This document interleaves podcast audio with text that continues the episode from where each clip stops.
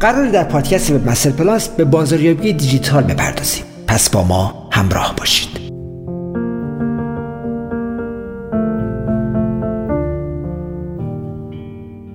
یک وبسایت فوق‌العاده پیش روی شماست. سئو. یک بازاریاب جهت افزایش ترافیک طبیعی سایت خودش روی سئو اون کار می‌کنه. متخصصان سئو برای به دست آوردن رتبه بالا در کلمات کلیدی تلاش می‌کنن.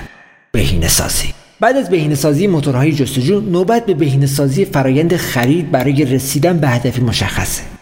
بازاریابان تلاش می‌کنن تا سایت خودشون رو به گونه‌ای بهینه سازی کنن که نرخ تبدیل بازدید کنندگان به خریداران افزایش پیدا کنه.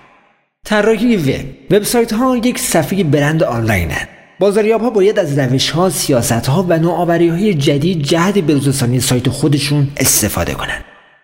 copywrite. یک digital marketer خوب باید یک copywriter خوب هم باشه تا بتونه محتوای عالی و به سرعت برای جلب توجه مخاطبان تولید کنه.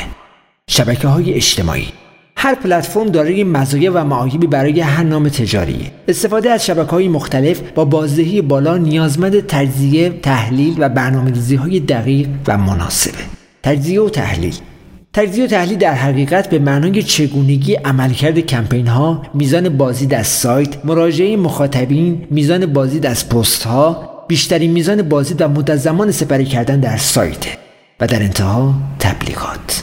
تبلیغات برای یک بازاریاب دیجیتال به معنای به کارگیری تبلیغات در شبکه های اجتماعی همانند فیسبوک و همچنین تبلیغات پولیه